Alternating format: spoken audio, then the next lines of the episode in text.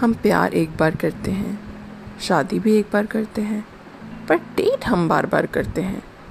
पर क्या हम डेट करने से पहले किसी का डेट ऑफ बर्थ चेक करते हैं और ये जानने की कोशिश करते हैं कि क्या ये रिलेशनशिप चलेगा, क्या ये मुझसे प्यार करेगा?